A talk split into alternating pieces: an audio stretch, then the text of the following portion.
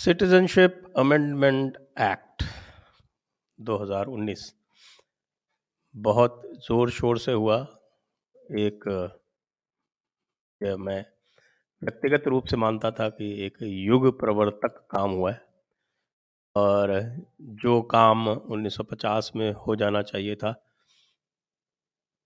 Liaquat Nehru pact के समय, वो 2019 में हुआ। लेकिन उसके नियम नहीं बने। अब ऐसा आश्वासन दिया गया है कि 9 जनवरी को उसके जो नियम है वो नोटिफाई हो जाएँगे। आइए, आज हम निमित्त एकम के जो प्रमुख महानुभाव जो हैं के कर्ता धर्ता जय आहूजा जी और उमेंद्र रत्नू जी, उनसे मिलते हैं और उनसे पूछते हैं कि चूँकि वो इस कार्य में हिंदुओं को नागरिकता दिलवाने में, पाकिस्तानी हिंदुओं को नागरिकता दिलवाने के कार्य में प्राणपण से जुटे हुए हैं तो उनको किस तरह की समस्या आ रही थी और अब क्या सुविधा हो जाएगी?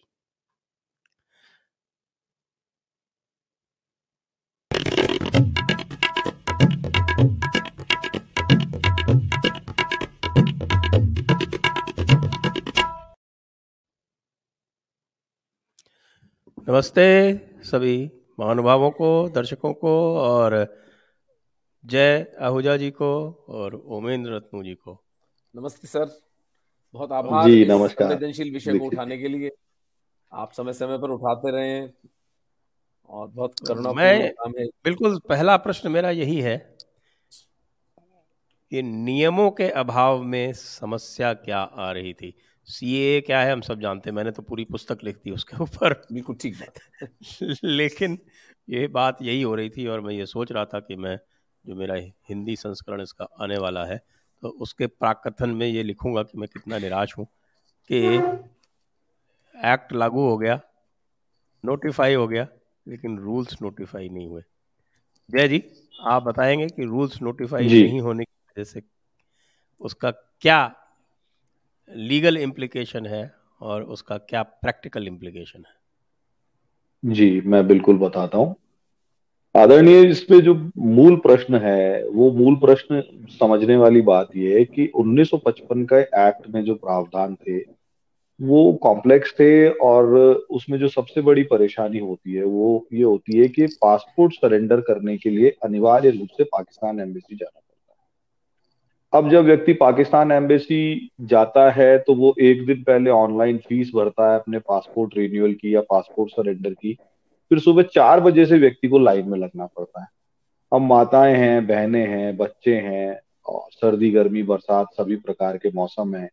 उसमें चार बजे सुबह लाइन में लगना, दस बजे विंडो खुलेगी, वो दो घंटे और उसका टाइम है, पर चालीस पैंतालीस मिनट से ज़्यादा के लिए कभी खुलती नहीं है। उसमें जिसका नंबर आ गया आ गया और उसमें भी हिंदुओं का यूमुलेशन यहाँ भी जारी। वो जो लोग बैठते हैं विंडो पे, उनका ट्रीटमेंट काफिरों के साथ इस्लामिक रिपब्लिक पाकिस्तान के लोगों का जैसा पाकिस्तान के अंदर है, वैसा ही एम्बेसी के स्टाफ का भी है। तो ये एक बहुत बड़ी विकट समस्या है। इसी प्रकार से एक बहुत ही गंभीर समस्या का सामना करना पड़ रहा है इन दिनों। हमने कई 12 साल 13 साल 10 साल के बच्चों की नागरिकता के फाइनल डॉक्यूमेंट सरेंडर यानी पासपोर्ट सरेंडर के आदेश जिला कार्यालय से निकलवा दिए।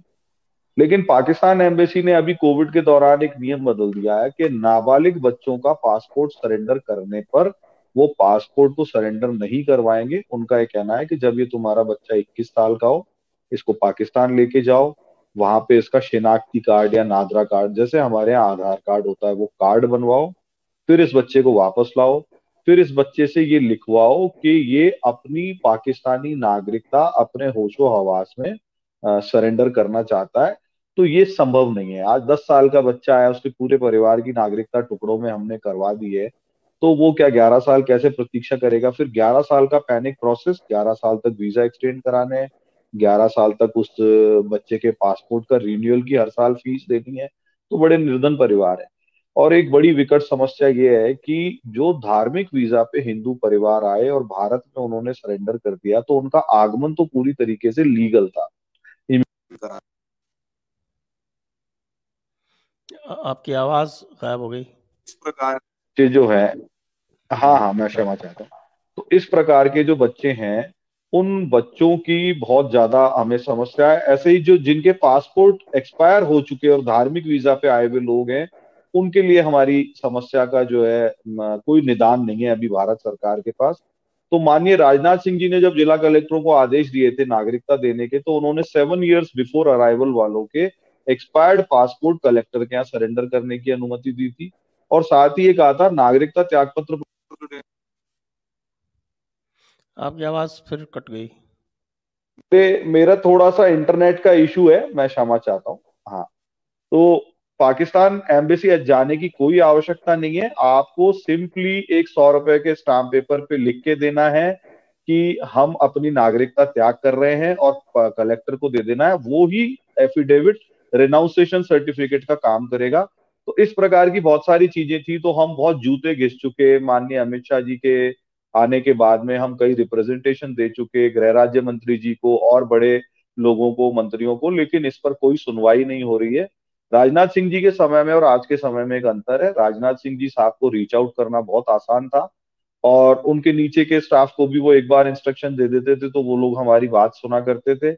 वर्तमान जो गृह मंत्री जी हैं, इनको रीच आउट करना लगभग असंभव है और मैं 16 मार्च 2019 को उनसे 2020 को उनसे व्यक्तिगत मिला था। तब उन्होंने कहा था, कुछ एक महीने में नियम आने वाले हैं। आप चिंता मत कीजिए, आप लोग अपनी तैयारी कीजिए, लेकिन आज तक नियमों का कोई पता नहीं है। और हम जैसे लोगों के लिए बहुत ज़्यादा जो है बहुत पीड़ा पहुँचाने वाली परिस्थिति है हम हम अपने लोगों को उत्तर देते देते थक गए हैं और अब तो हालत ये है कि निराशा में कई परिवार पाकिस्तान वापस भी जा रहे हैं और हम उनको रोक भी नहीं पा रहे हैं क्योंकि जब हमारे पास कोई उत्तर नहीं है तो हम उन बेचारों को क्या उत्तर दें जी, तो अब जो नियम प्रस्तावित हैं उनके बारे में आपको कोई जानकारी है? क्या उन नियमों में जो आपकी समस्या उसका निदान हो जाएगा? सर, आप ब्यूरोक्रेट रहे हैं, मेरी बात को अन्यथा मत लीजिएगा, पर मुझे लगता है कि भारत के तंत्र में सबसे सड़ी हुई चीज़ ब्यूरोक्रेसी है, और वो लोग किसी सोशल मतलब पॉलिटिकल लोगों के हाथ में जब तक चीज़ थी तो सीए की ड्राफ्टिंग में हमको लोकसभा और राज्यसभा की संयुक्त समिति ने कई बार बुलाया, हमसे बात की, और हमको आश्वस्त किया कि आपके सुझावों को सिटीजनशिप अमेंडमेंट एक्ट में हम लोग कंसीडर करेंगे और कंसीडर किया भी। लेकिन ब्यूरोक्रेसी को रीच आउट करना, अब देखिए ऊपर कौन बैठा है, इसका बड़ा फ़र्क पड़ता है। माननीय राजनाथ सिंह जी थे तो ब्यूरोक्रेसी को हमसे झक मार के दस बार बात करनी पड़ती थी। जब से माननीय अमित शाह जी गृह मंत्री हुए तब से ब्यूरोक्रेट्स भी जब उन तक पहुँचना ही मुश्किल है तो ब्यूरोक्रेट्स तक पहुँचना लगभग असंभव हो गया है। ये उस समय में 2014 से 19 की सरकार में और ये उन्नीस के बाद वाली सरकार में बड़ा सैद्धांतिक अंतर आया है, जो हमारे लिए बहुत पीड़ा का विषय है। जब हम निजी काम से नहीं जा रहे और किसी निजी रिलीफ के लिए नहीं जा रहे, कोई जय आहूजा, ओमिंद रत्नू का निजी काम नहीं है, हम एक सार्वजनिक काम के लिए जा रहे हैं, जो इस देश में बहुत पीड़ा का विषय है, जो भारतीय जनता पार्टी के मैनिफेस्टो का पार्ट रहा है, उसके बावजूद भी अगर कोई बात करने वाला नहीं है, कोई ज़िम्मेदारी लेने वाला नहीं है, और बड़े बड़े मंत्री लोग भी दबी ज़ुबान से कहते हैं, हम प्रयास करेंगे, पर हम गारंटी तो दे नहीं सकते।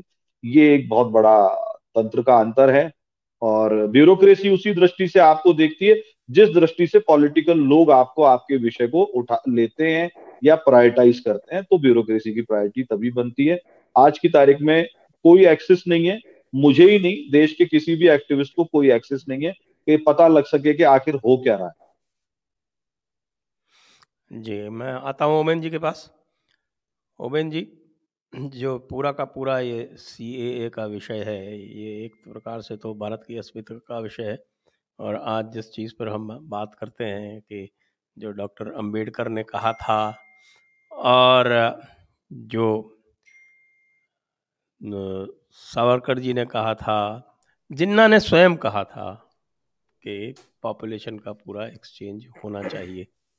और उसके बाद में जब पूर्वी पाकिस्तान में दंगे हुए थे तो उसके बाद भी श्यामा प्रसाद मुखर्जी जी ने कहा था कि हमें इनके लिए अलग स्थान चाहिए, जो हिंदू हैं बच गए हैं। लेकिन उसकी एक, जिसको कहते हैं खाना पूर्ति, एक लियाकत नेहरू पैक्ट करके कर दी गई, जिसमें भेड़ियों के हाथों में भेड़ों को पुनः सौंप दिया गया कि कोई बात नहीं, भेड़ियों, तुम अभी तक भेड़ों को खा रहे थे, लेकिन अब तुम ये प्रॉमिस कर दो ये तुम आश्वासन दे दो कि अब तुम भेड़ों को नहीं खाओगे, हम इसे तुम्हारे सुपुर्द करते हैं और इसके एवज में हम आपको ये प्रॉमिस करते हैं कि हमारी तरफ़ भी हम शांति रखेंगे, जैसे कि आप कुछ उस समय कर भी रहे थे। तो ये जो एक त्रासदी थी, मैं तो त्रासदी इस पैक्ट को ही मानता हूँ और हमारे मान नेहरू जी की जो दूरदर्शिता या दूर तो क्या कहें? निकटदर्शिता ही कह सकते हैं उसको। दूरदर्शिता तो कभी उनके पास रही नहीं। तो उसका परिणाम अभी तक झेल रहे हैं और अभी भी सीए होने के बाद भी आप देख रहे हैं कि उसका परिणाम नहीं आ पा रहा है। आप इसे कैसे देखते हैं? सर, कैसे देखूँगा? आपने इतनी बढ़िया तरीके से इसकी व्याख्या कर दी है कि नेहरू के महापापों का परिणाम ये हिंदू और सिख बेचारे वहाँ फंसे हुए भुगत रहे हैं। विभाजन की त्रासदी तो अपनी जगह पर, लेकिन इन हिंदुओं को, इन सिखों को वहाँ मरने के लिए किसके आधार पर छोड़ा गया? ये प्रश्न तो पोस्टेरिटी में कम से कम हमें पूछना चाहिए इन लोगों से। और बिल्कुल ठीक बात है कि बाबा साहब पूजनीय Baba Saheb Ambedkar was the only politician of any calibre जिसने कहा था कि टोटल एक्सचेंज ऑफ़ पॉपुलेशन होना चाहिए। और 1400 वर्ष के इतिहास में पटेल ने भी कहा था। अच्छा पटेल ने कहा था। ये मेरे लिए ये मेरे लिए एक नई डरलिंग है। लेकिन मतलब पटेल तक को दबा दिया गया राइट इनको आठवां नर्क भी नहीं मिलेगा इन दोनों को, गांधी को और नेहरू को कि इस तरह से इन्होंने इन हिंदू को विचारों को मरने के लिए वहाँ छोड़ दिया। और नेहरू लियाकत पैक्ट तो it's a joke it's a dirty joke. स्थिति हास्यास्पद होती, अगर ये इतनी बड़ी ट्रेजेडी नहीं होती, इतनी बड़ी त्रासदी नहीं होती मानवीय रूप से और हिंदुओं सिखों के साथ में जो अमानवीय अत्याचार वो सत्तर सालों से झेलते आ रहे हैं, यानी इस दंश का कोई अंत होगा भी हम लोगों ने तो जब से इस विषय पर पिछले दस बारह वर्षों से काम करना आरंभ किया है, sir every family that comes out of that place has a new torture story वो टॉर्चर स्टोरी रिपीट नहीं होती है। किसी को किसी तरह से करते हैं, किसी को किसी तरह से करते हैं, किसी का बिज़नेस हड़प लेते हैं, किसी का बच्चा उठा लेते हैं। एक जो हमारे यहाँ जयपुर के कोऑर्डिनेटर हैं, उनका बच्चा 1200 किलोमीटर दूर मदरसे में उनको मिला। पूरे जीवन भर की कमाई गंवा कर वो आदमी उस बच्चे को निकाल कर लाया। एक व्यक्ति यहाँ दिल्ली में रहता है जिसकी बच्ची, देखिए, एक एक बाप इस बात के लिए अभिशप्त है कि वो स्वयं हिंदू है, अपने बाकी तीन बच्चों को निकाल लाया, लेकिन उसकी बेटी जिहादियों को पैदा कर रही है। उसके अपनी इच्छा के विरुद्ध में। ये कितना बड़ा श्राप उस उस बच्ची का पूरे मानव समाज को लगेगा, सर। तो उस उस परिप्रेक्ष्य में बहुत हृदय से बहुत आभार मोदी जी का और इस सरकार का कि इन्होंने सी को लाए in spite of all the opposition लेकिन जो सी के बाद में हुआ, वो कल्पनातीत था। मैं मैं जिहादी समाज को पढ़ा है मैंने, आप जैसे गुरुजनों से मैंने सीखा है कि ये लोग किस तरह बिहेव करते हैं, लेकिन I was also taken aback कि इस इस हद तक धृष्टता थी कि इन सताए हुए हिंदुओं, सिखों की सहायता भी हम तुमको नहीं करने देंगे। यानी एक एक कंपैशनेट कानून भारत का पार्लियामेंट भारत की संसद पास करती है तो ये पूरा जिहादी समाज इसलिए खड़ा हो जाता है कि हम तुमको इनकी सहायता भी नहीं करने देंगे। इस हद तक निकृष्टता, इस हद तक घटियापन और अमेरिका की आठ सिटी काउंसिल्स बिना कुछ समझे सीएए के विरोध में रेजोल्यूशन पास कर रही हैं। इनको लज्जा नहीं आई राजस्थान की असेंबली में बैठ करके? क्या बिगड़ा है इन हिंदुओं ने तुम्हारा भाई? क्यों इनकी बच्चियाँ लुटे उनकी इज़्ज़त इस तरह से? क्यों मोहन सिंह सरदार की बच्ची को सार्वजनिक रूप से कलमा पढ़ाया जाए? इतने बेगैरत, इतने धर्महीन लोग हैं हम। क्या क्या बिगाड़ा है भाई इस दुनिया का हमने, जो हमारी ये दुर्दशा कर रखी है पाकिस्तान के अंदर? और अगर एक कानून बनाती है सरकार, एक लॉ लेके आती है पार्लियामेंट एक सॉवरन बॉडी एक सॉवरन कंट्री की एक लॉ लेके आती है तो आप इस तरह से व्यभिचार करेंगे? नहीं, उनको नहीं बचने देंगे। चाहते क्या हो यार हमसे? क्या कोई किसी गन्ने की मशीन में डाल दे हिंदुओं को? निकाल लो जूस इनका बिचारों का। सो तो मैं तो केवल धन्यवाद दे सकता हूँ मोदी जी को और जो इनका आप जुल्म कर रहे हैं आप समझते नहीं हैं। अल्लाह की किताब को आप स्वीकार नहीं करके उसको अस्वीकार करके ये सबसे बड़ा जुल्म है, है। ना ना ना अरे किताब में लिखा है मैं तो किताब से पढ़ के बोल रहा हूँ आपको। अल बकरा दो सौ चौवन। और आपके क्या है तो खुल रहे हैं ना सूरत सूरत लुकमान अच्छा। तेरहवीं आयत यही तो बताती है यही बताती है कि ये तो सबसे बड़ा जुल्म क्या है? दुनिया में सबसे बड़ा जुल्म क्या है? दुनिया में सबसे बड़ा जुल्म ये है कि आप अल्लाह की बात को ना माने जो अल्लाह के विशेषाधिकार हैं। आप तो समझते हैं अल्लाह के विशेषाधिकार हैं विशेष रूप से तीन विशेषाधिकार हैं अल्लाह अच्छा। अल्लाह के तीन विशेषाधिकार हैं। वो पहला ये कि he is the only one fit to be worshipped that is is first right और दूसरा राइट ये है कि that he it is his right to have every one as a slave that is second right और third right is that he has the right to be feared तो ये तीन rights आप मानते नहीं है तो ये आप जुल्म करते हैं ना तो इस जुल्म का मतलब आप अल्लाह से जंग कर रहे हैं। और जब आप इस तरह की जंगें करेंगे तो फिर जो आपकी सज़ा है वो तो उसमें मुकम्मल की हुई है। तो आप जो है तो वो कोशिश करते हैं कि लोगों को जो जुल्म कर रहे हैं वहाँ बैठ के एक इस्लामिक राष्ट्र में बैठ के जुल्म कर रहे हैं और उसके बाद फिर आप उनको वहाँ से निकाल रहे हैं। तो ये तो आपका और भी मुझे लगता है गैर वाजिब जुल्म है। आप तो पूरी तरह से वाजिबुल कत्ल है। ठीक है सर। देखते हैं हम भी प्रताप के वंशज हैं। वाजिबुल कत्ल है। किसको किसकी किसकी आ जाओ निकाल लो तलवारें देख लेंगे क्या होगा देखी जाएगी। ऐसी कौन सी बात है? पुरखे हमारे 1400 साल लड़ते आए हैं। अगले 1400 साल की भी तैयारी है हमारी। ऐसा कुछ भी नहीं है। चौदह सौ साल क्यों लगाएँगे? जल्दी हाँ, खत्म कीजिए। अब तो चौदह चौदह साल में हो जाता दिखता है जिस हिसाब से घर वापसियाँ हो रही है। बट गुड जय वी हैव टू एक बार मैं फिर से जय जी के पास चलता हूँ। जय जी। जो आ, जी। आपका जो एक्ट बना उस एक्ट में जो ये एक्सेलरेटेड सिटीजनशिप का जो प्रावधान है वो 2014 के पहले का ही है। तो 2014 के जो बाद आएँगे, उनके लिए क्या प्रोसेस होगा? सर बेसिकली 2014 के पहले की 2014 की जो कट ऑफ़ लाइन दी गई है, वो एक्सपायर्ड पासपोर्ट वालों के लिए दी गई है कि जिन लोगों के दस्तावेज़ एक्सपायर हो गए ज़्यादातर लोगों के जो पासपोर्ट एक्सपायर होते हैं, सर, उसका कारण होता है निर्धनता। कच्ची बस्तियों में रहने वाले लोग एक एक परिवार में आठ आठ दस दस पासपोर्ट होते हैं। ऐसा व्यक्ति आजकल साढ़े सात हज़ार रुपए सालाना फ़ीस हो गई है रिन्यूअल की। यानी अगर दस लोगों का परिवार है तो पिछहत्तर हज़ार रुपए फ़ीस, फिर दो हज़ार पर पासपोर्ट की खुलेआम पाकिस्तान एम्बेसी रिश्वत लेती है, सबको देनी पड़ती है अगर पासपोर्ट रिन्यू कराना है। आने जाने के खर्चे सब मिला जुला करके दलाल वलाल को दिए हुए पैसे मिला के एक परिवार का लाख रुपए साल का खर्चा। अब जो आदमी तीन सौ, चार सौ रुपए रोज की दिहाड़ी कर रहा है, और हम जैसे, आप जैसे लोग जिनके जीवन यापन और बच्चों को पढ़ाने और बाकी सारे प्रकल्पों में लिप्त हैं तो वो आदमी दो समय का खाना खा ले और बच्चों को खिला दे, इतना ही उसके लिए बहुत ज़्यादा हो जाता है। आपको विश्वास नहीं होगा दीक्षित साहब, ये लोग खदानों में काम करते हैं, मैं इनसे मिलता हूँ तो मुझे बड़ी करुणा आती है, इनके कंधे, इनकी गर्दनें छिली होती है, पत्थर उठाते हैं ये लोग, धोते हैं अपने कंधों पे पत्थर। तो ऐसा व्यक्ति पासपोर्ट तो रिन्यू नहीं करा सकता। तो इस मुद्दे को हमने बड़े ज़ोर शोर से उठाया था, जब एक्ट ड्राफ्ट हो रहा था। तो ये था कि भाई आगे से पाँच साल का वीज़ा एक साथ दे रहे हैं।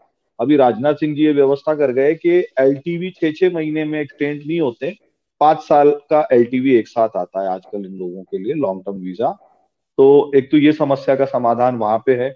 दूसरा, पाकिस्तान से जो लोग निकल के अब आ रहे हैं, हम उनको कहते भी है कि कम से कम दस साल का पासपोर्ट बनवा के आइए। क्योंकि यहाँ हर साल रिन्यू करवाना बड़ा कठिन काम है।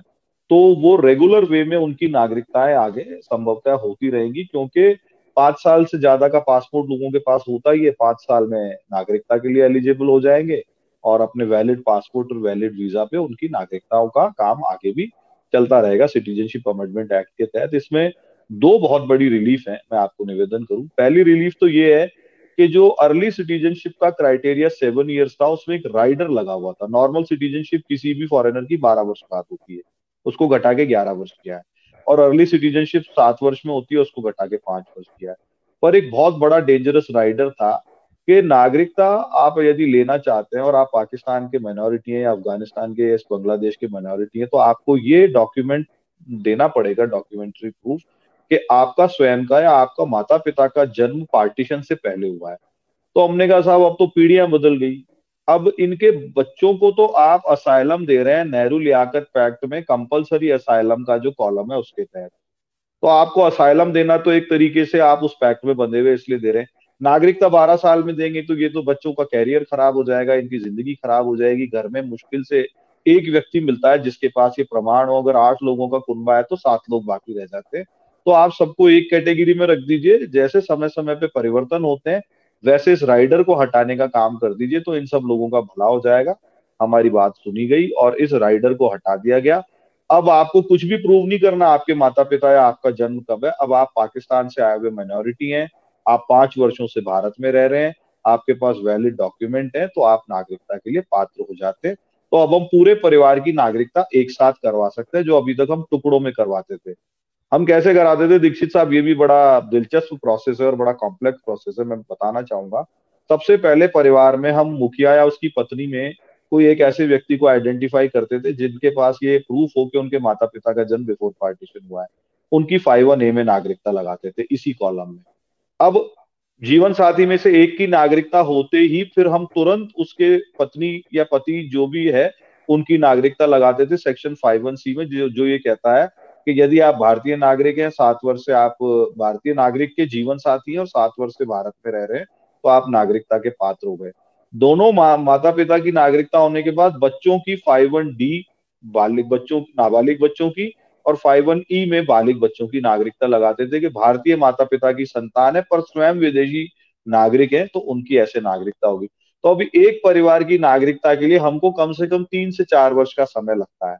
वो सारा लेगवर्क धक्के प्रोसेस वो सब इसके आने के बाद में समाप्त हो जाएगा, ऐसा हमको लगता है। और एक बहुत बड़ा झूठ जो मैं आपके मंच के जयपुर डायलॉग के माध्यम से बताना चाहूँगा कि ये मुसलमान विरोधी कानून है, इससे बड़ा कोई झूठ कांग्रेस का या लेफ्टिस्ट का नहीं हो सकता, उसका मैं प्रमाण बताता हूँ।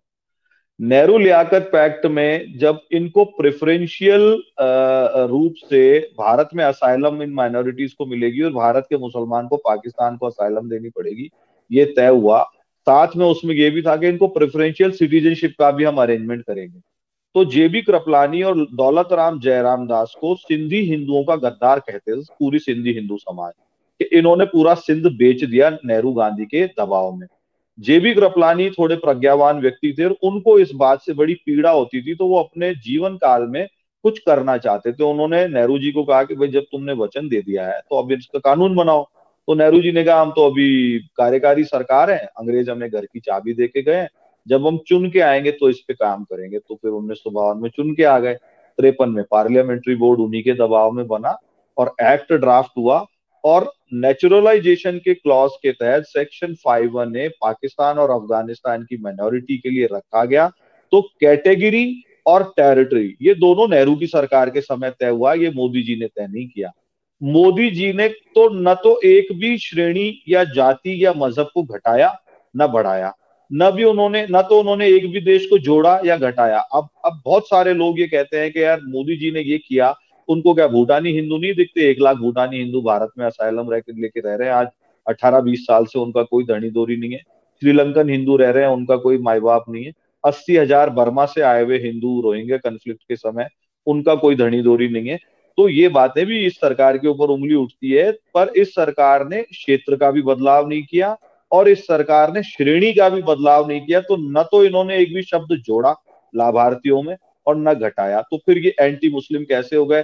अगर ये कानून एंटी मुस्लिम है तो इसकी श्रेणी तय करने वाले नेहरू की सरकार थी तो फिर नेहरू की सरकार एंटी मुस्लिम थी। तो ये एक तथ्यपूर्ण और समझने लायक तार्किक बात है जो दर्शकों को संज्ञान में होनी चाहिए। धन्यवाद। जी हाँ और दूसरी बात ये भी संज्ञान में होनी चाहिए। आपने अभी इसका उल्लेख भी किया, आपने ये उल्लेख किया कि जो असाइलम था, वो माइनॉरिटी का राइट था। ये मैंने अपनी पुस्तक में इसका उल्लेख किया है। लेकिन आपने चूँकि यहाँ इसका उल्लेख किया है तो आप इसको थोड़ा सा और विस्तार से बताएँ कि यहाँ कोई भी पाकिस्तान से, अफ़गानिस्तान से और उस वक्त ईस्ट पाकिस्तान था, बांग्लादेश तो था नहीं तो दोनों तरफ़ से आने वाले का ये राइट था कि वो यहाँ सिटीज़नशिप ले सके। इसी तरह से यहाँ के मुसलमान का राइट था, लेकिन इस एक्ट की आड़ में पाकिस्तान ने मुसलमानों को हिंदुस्तान के मुसलमानों को सिटीजनशिप देना बंद कर दिया उन्नीस सौ इक्यावन में। तो भारत ने क्यों बंद किया? भारत के भारत में तो ऐसी कोई व्यवस्था नहीं थी।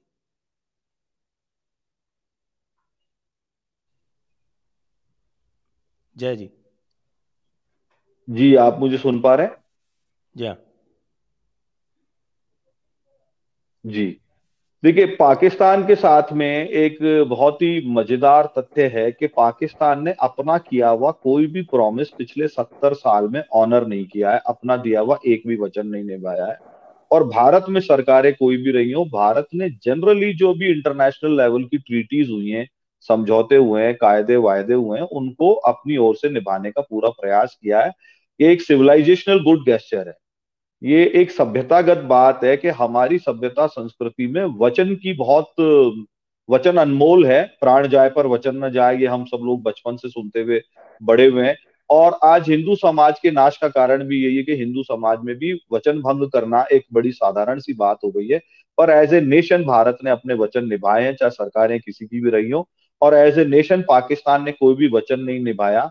ये एकदम प्रूवन फैक्ट है। रही बात मुस्लिम्स के वहाँ जाने की तो सच्चाई ये है कि थोड़े समय में ही इस्लामिक रिपब्लिक पाकिस्तान किस दिशा में जा रहा है, ये भारत के मुसलमानों को भी समझ में आ गया होगा। फिर गजवाए हिंद के लिए भारत में रह करके गजवा करना भी ज़रूरी है, शायद इसलिए भी नहीं जाते होंगे।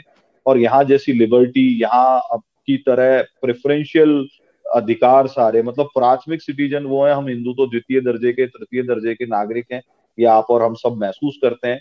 शायद उसी का परिवर्तन है कि इतना मैसिव विक्ट्री दो बार मोदी जी की नेतृत्व में भारतीय जनता पार्टी को मिली है, क्योंकि हमें लग रहा है कि और सारे के सारे जो नेतृत्व है, उनमें सबसे कम बुरा या सबसे ज़्यादा हिंदुओं के निकट का नेतृत्व ये है।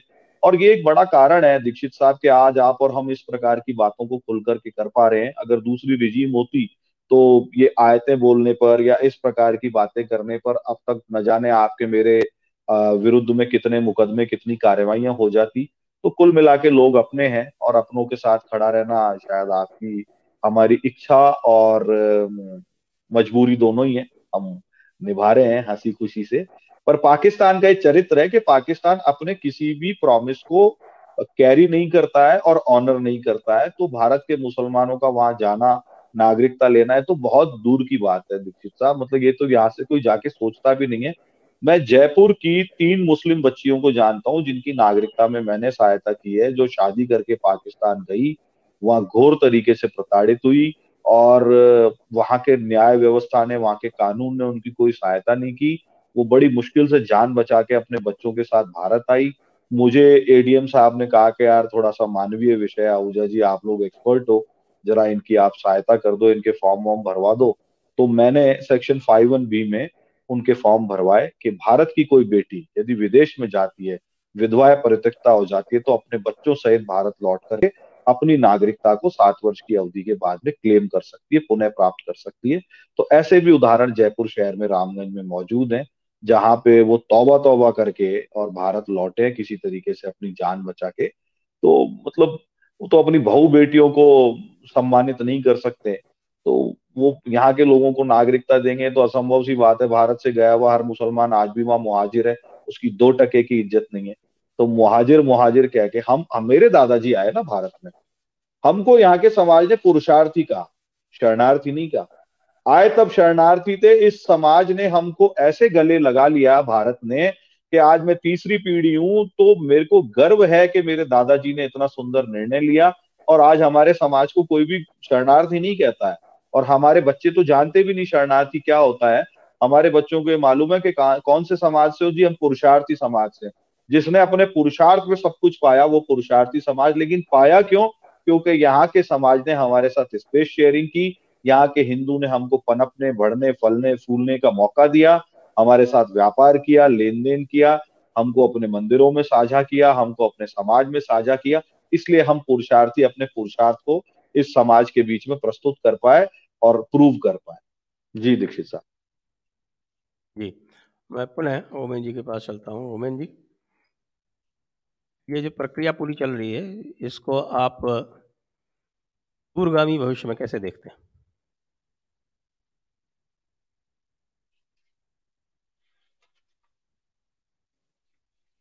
Mute mute. म्यूटेड हैं आप? दूर की तो क्या बात करेंगे सर, जो निकट भविष्य में दिख रहा है उसी में कि one step at a time क्योंकि जो इनके साथ हमारे हिंदुओं के साथ में छल हुआ है गत सत्तर वर्षों में, और जो थोड़ा बहुत रिलीफ मोदी जी ने हमें दिया है सी के माध्यम से। वैसे राजनाथ सिंह जी का तो खैर उनका तो चरण धोकर के हमको पानी पीना चाहिए। वो आदमी गजब उनकी जो थी समर्पण था जय जब, और मैं जब भी जाते थे, एक पाँच मिनट की भी प्रतीक्षा नहीं होती थी। फटाफ से नोटिफिकेशन आते थे। आप देखें bank accounts driving licences private property तक की परमिशन और पाँच साल का लॉन्ग टर्म वीज़ा ये सब रिलीफ हमारे को, राजनाथ सिंह जी ने दिए। अब कुछ सन्निपात सा है, एक पैरालिसिस ऑफ़ थॉट है। For example the Islamic regime of Pakistan is playing its game अगर हम सोच रहे थे कि तालिबान का आना नहीं होगा, अमेरिका चला जाएगा, यानी we have made a fool of ourselves in Afghanistan. मैं इसलिए बोल रहा हूँ बिकॉज़ इसके रेपरकेशन इन हिंदू सिखों पर सबसे अधिक होंगे। Because they are at the lowest rung of the pyramid ये वहाँ पर सबसे प्रताड़ित है। यानी किसी की, किसी मोमिन की खाने में उसकी पत्नी ने नमक ज़्यादा डाल दिया है तो वो हिंदू पिटेगा उसके पड़ोसी जो है उस दिन। इस तरह के, इस छोटे से लेवल से लेकर के, जैसे ही उसकी बच्ची 11-12 साल की हुई, जरा सी उसके अंदर, यौवन के गुण आए, वो बच्ची उठ जाएगी। उस लेवल तक की रेंज है इनके साथ जो क्राइम्स होते हैं। और हमारी स्टेट क्या कर रही है? हमारे थिंक टैंक्स क्या कर रहे हैं? हम यहाँ पर डिफेंसिव पर हैं। क्योंकि शाहीन बाग हो गए थे। हमने कोई ऑफेंसिव स्टेप नहीं लिया। सिंधु देश के अंदर एक राइप मूवमेंट है इस वक्त, जहाँ पर कि in millions people have quit uh, their faith and they have become atheists.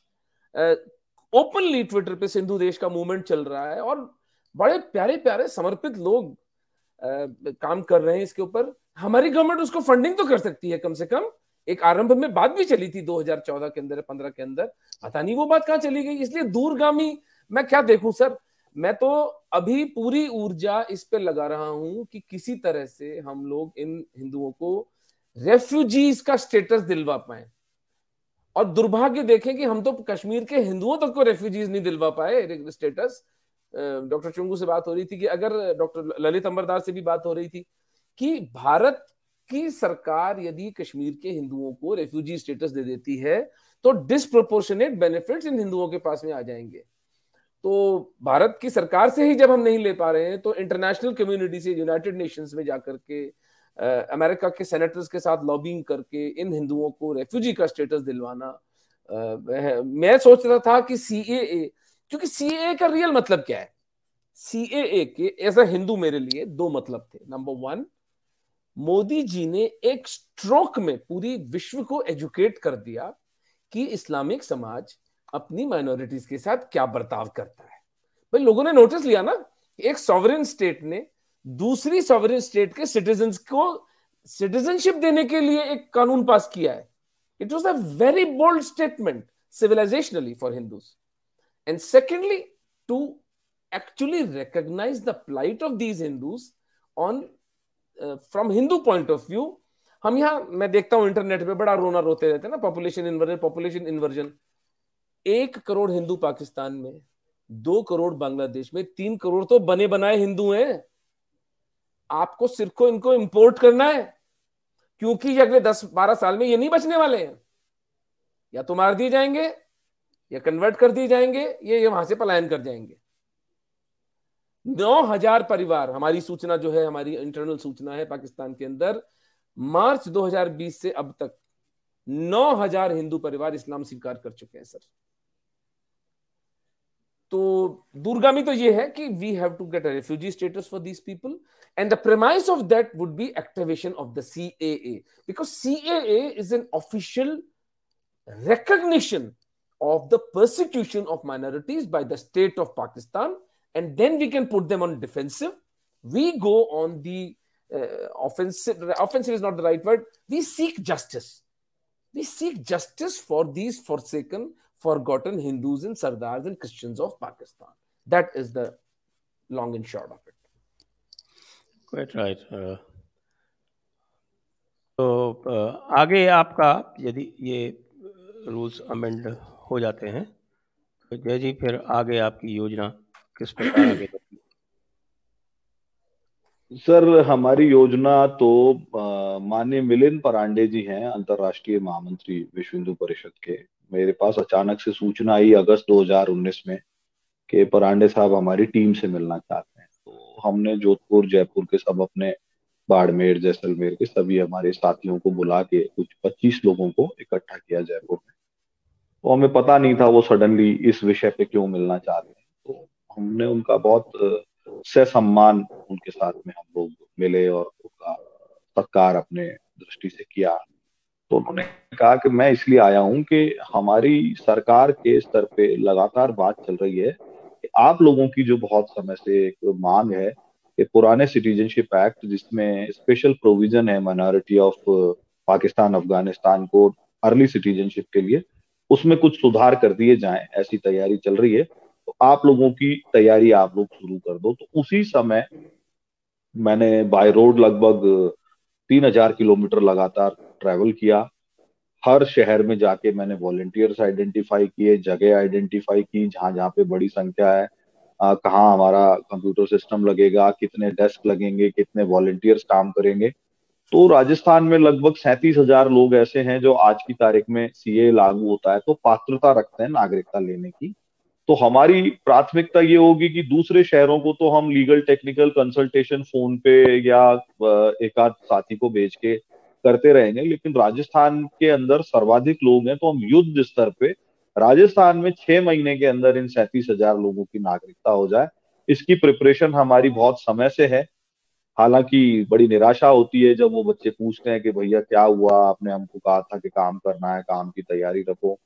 और इतने भी लोग थे कि छोटी मोटी जो नौकरियाँ कर रहे थे, वो छोड़ करके भी बोल रहे थे कि, ठीक है भैया, आप जो देना चाहो दे देना, कुछ नहीं भी दोगे तो हम हम तो अपने लोगों के लिए ये नहीं करेंगे तो कौन करेगा? तो हमारी टीम में अभी बारह लोग हैं, दीक्षित साहब जो ग्राउंड पे काम करते हैं। बारह के बारह लोग पाकिस्तानी, हिंदू स्वयं हैं। और एक दोहा है कि जाके पैर में फटे हुए आई, वो का जाने पीर पर आई। तो जिनको पीड़ा भोगी है, जिन्होंने, जिनके परिवारों ने माता पिता ने, जब वो ग्राउंड पे उतर के अपने लोगों की रिलीफ के लिए काम करते हैं तो उसका अद्भुत रिज़ल्ट आया। आप ये देखिए, हमारे जो फुल टाइमर दो हैं जयपुर में चिदम शर्मा और गोर्धन जी मेघवाल उनकी नागरिकता पिछले तीन चार महीने में हुई है, जबकि वो खुद 2017 से लगातार लोगों की नागरिकताएँ करवा रहे हैं। उनकी पात्रता देर से पूरी हुई। तो मेरे कहने का मतलब ये है कि ये एक ऐसा परिवर्तनकारी समय आएगा कि सैतीस हज़ार लोगों को छह माह के अंदर नागरिकता मिले, इसकी हमारी पूरी तैयारी है। हाँ निसंदेह सरकारी तंत्र की सहायता मिलना बहुत आवश्यक है, उसके बिना ये संभव नहीं है। हमारे हिस्से का काम हम समय पे पूरा करेंगे, समय से पूर्व पूरा करेंगे। जी, वैसे मैं देख रहा हूँ लगातार राजस्थान के जो समाचार पत्र हैं, उनमें तो समाचार आते रहते हैं कि कुछ लोगों को नागरिकता मिली। पुराने नियमों के तहत अभी भी नागरिकताएँ मिल रही हैं। मुझे तो लगता है कि सामान्य रूप से तो जो राजस्थान का प्रशासन है, वो इसके प्रति संवेदनशील ही है। आप क्या कहते हैं?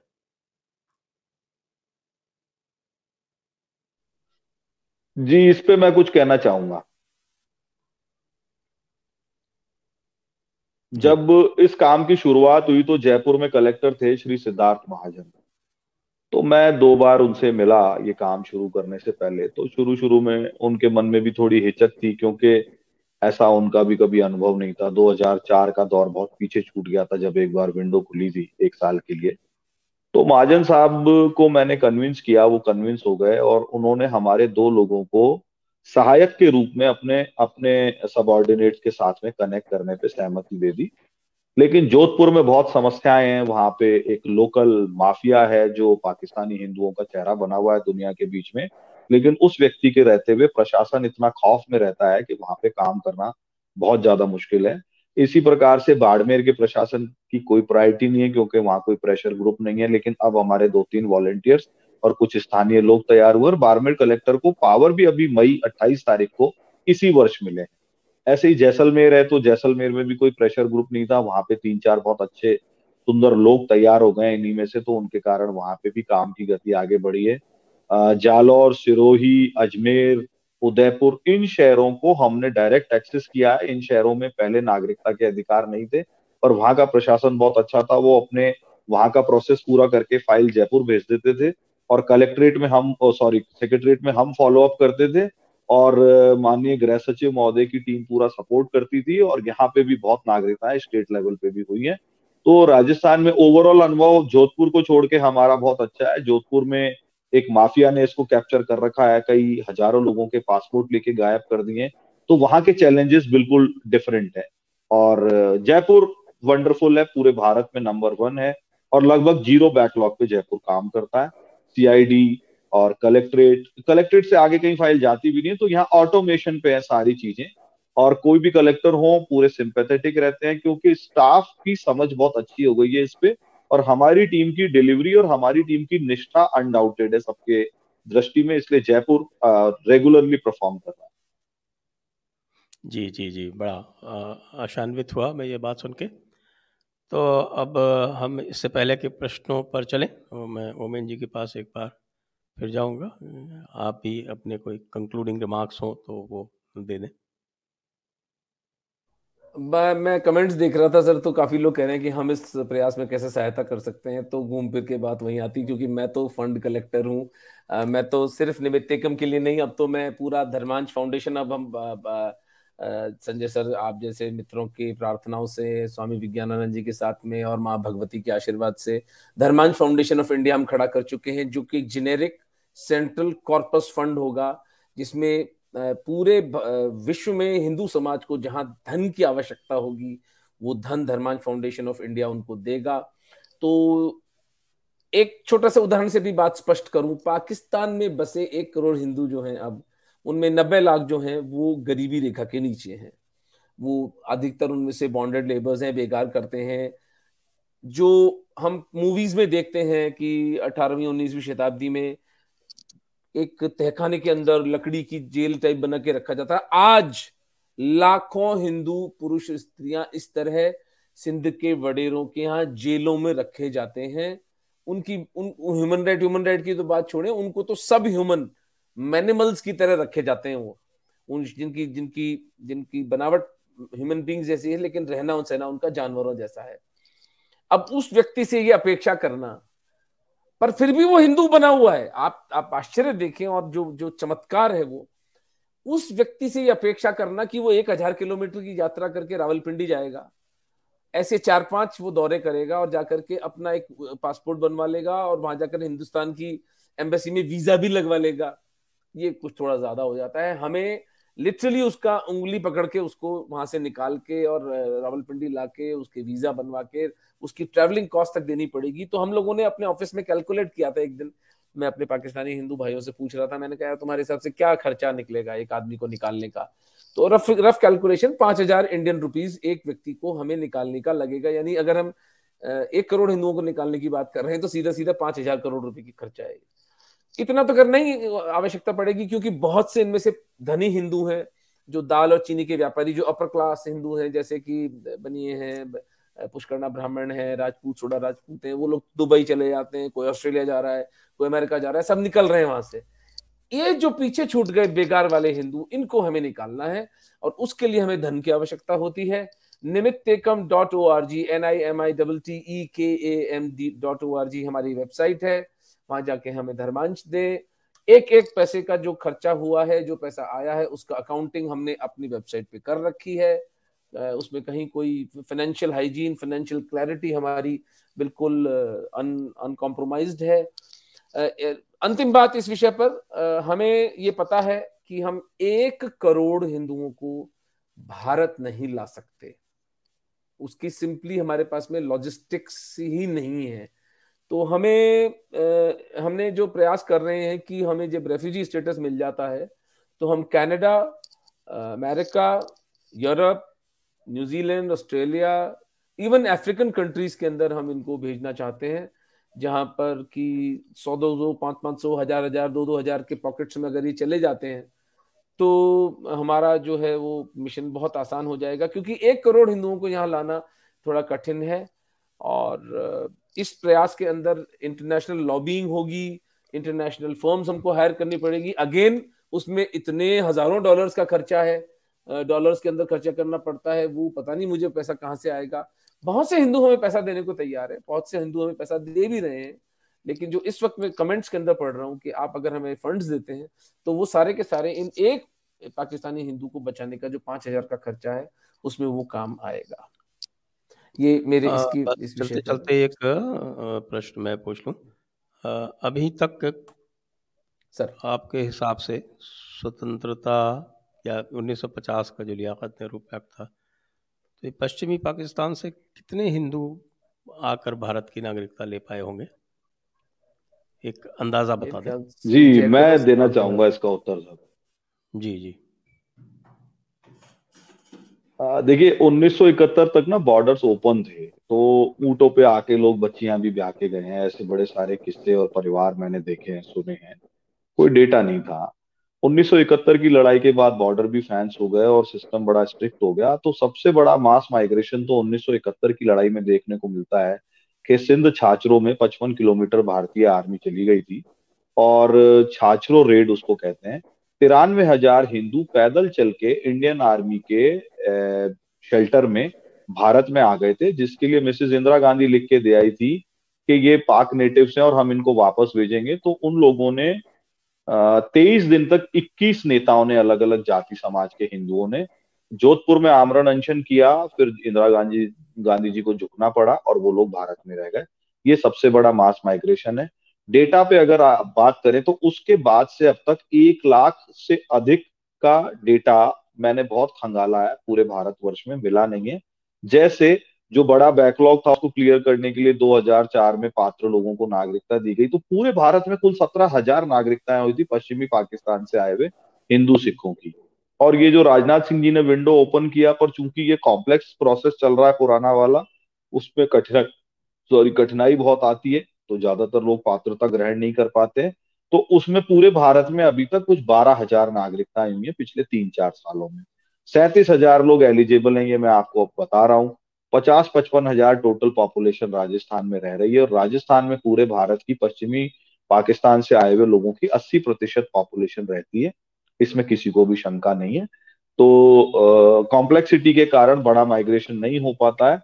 वीज़ा की एप्लीकेशन अगर पेंडिंग की बात करेंगे तो एट ए टाइम साठ सत्तर हज़ार वीज़ा की एप्लीकेशन भारतीय दूतावास में रहती है और 500 visa per month permanent settlement होने वाले हिंदुओं को मैक्सिमम प्राप्त होते हैं। अब आप रिजेक्शन का रेट देख लें तो आना तो सब चाहते हैं, लेकिन आने के मार्ग नहीं है, इसलिए आ नहीं पाते। जी तो आप तो अब चलते हैं प्रश्नों पर बहुत सारे इनफैक्ट हमारी डिमांड है कि ये 2000 से बढ़ के 10000 इसकी जो नंबर ऑफ़ वीज़ा है वो कर दिए जाए। एक बात मैं ज़रूर अपने अंत में कहना चाहूँगा कि कृपा करके मोदी जी का और पूरी बीजेपी का इसमें मांस नोचना बंद करें जो मैं कमेंट्स में देख रहा हूँ। हम जो आज पहुँचे हैं जहाँ तक जो हमारी प्रगति हुई है जो राजनाथ जी जिन सिंह जी ने नोटिफिकेशन दिए हैं साढ़े तीन हज़ार नागरिकताएँ निमित्त कम जयपुर में करवा पाया है राजस्थान के अंदर। तो वो सब इसी गवर्नमेंट का और इसी इन्हीं नेताओं की आशीर्वाद स्वरूप करवा पाया है। कुछ व्यक्ति मजबूरियाँ होती हैं इंटरनेशनल डायनेमिक्स होती हैं, हमें थोड़ा धीरज रखना चाहिए। लेकिन हाँ नौ जनवरी को अगर नोटिफिकेशन नहीं आएगा तो बहुत अधिक निराशा होगी मुझे तो और जय को तो हम दोनों तो बहुत ही डिप्रेशन में चले जाएँगे। क्योंकि मेरे पास अगर समय होता तो मैं आपको वो वीडियोस दिखाता। सर की जो जनवरी 2019 में हम खुशी से जो नाचे हैं, हमने जो पटाखे चलाए हैं, हम जब राज्यसभा में ये सीए पारित हुआ था, हम जो रोए हैं खुशी में सब के सब हज़ार, सैकड़ों लोग हम लोग अपने ऑफ़िस में थे उस दिन तो उसका एक लॉजिकल एंड ये है कि इसका नोटिफिकेशन तो आने चाहिए। जी। तो अब चलते हैं प्रश्नों पर। मैं सभी से अनुरोध करूँगा अपने दर्शकों से कि कृपया इस वीडियो को लाइक करें, अधिक से अधिक शेयर करें और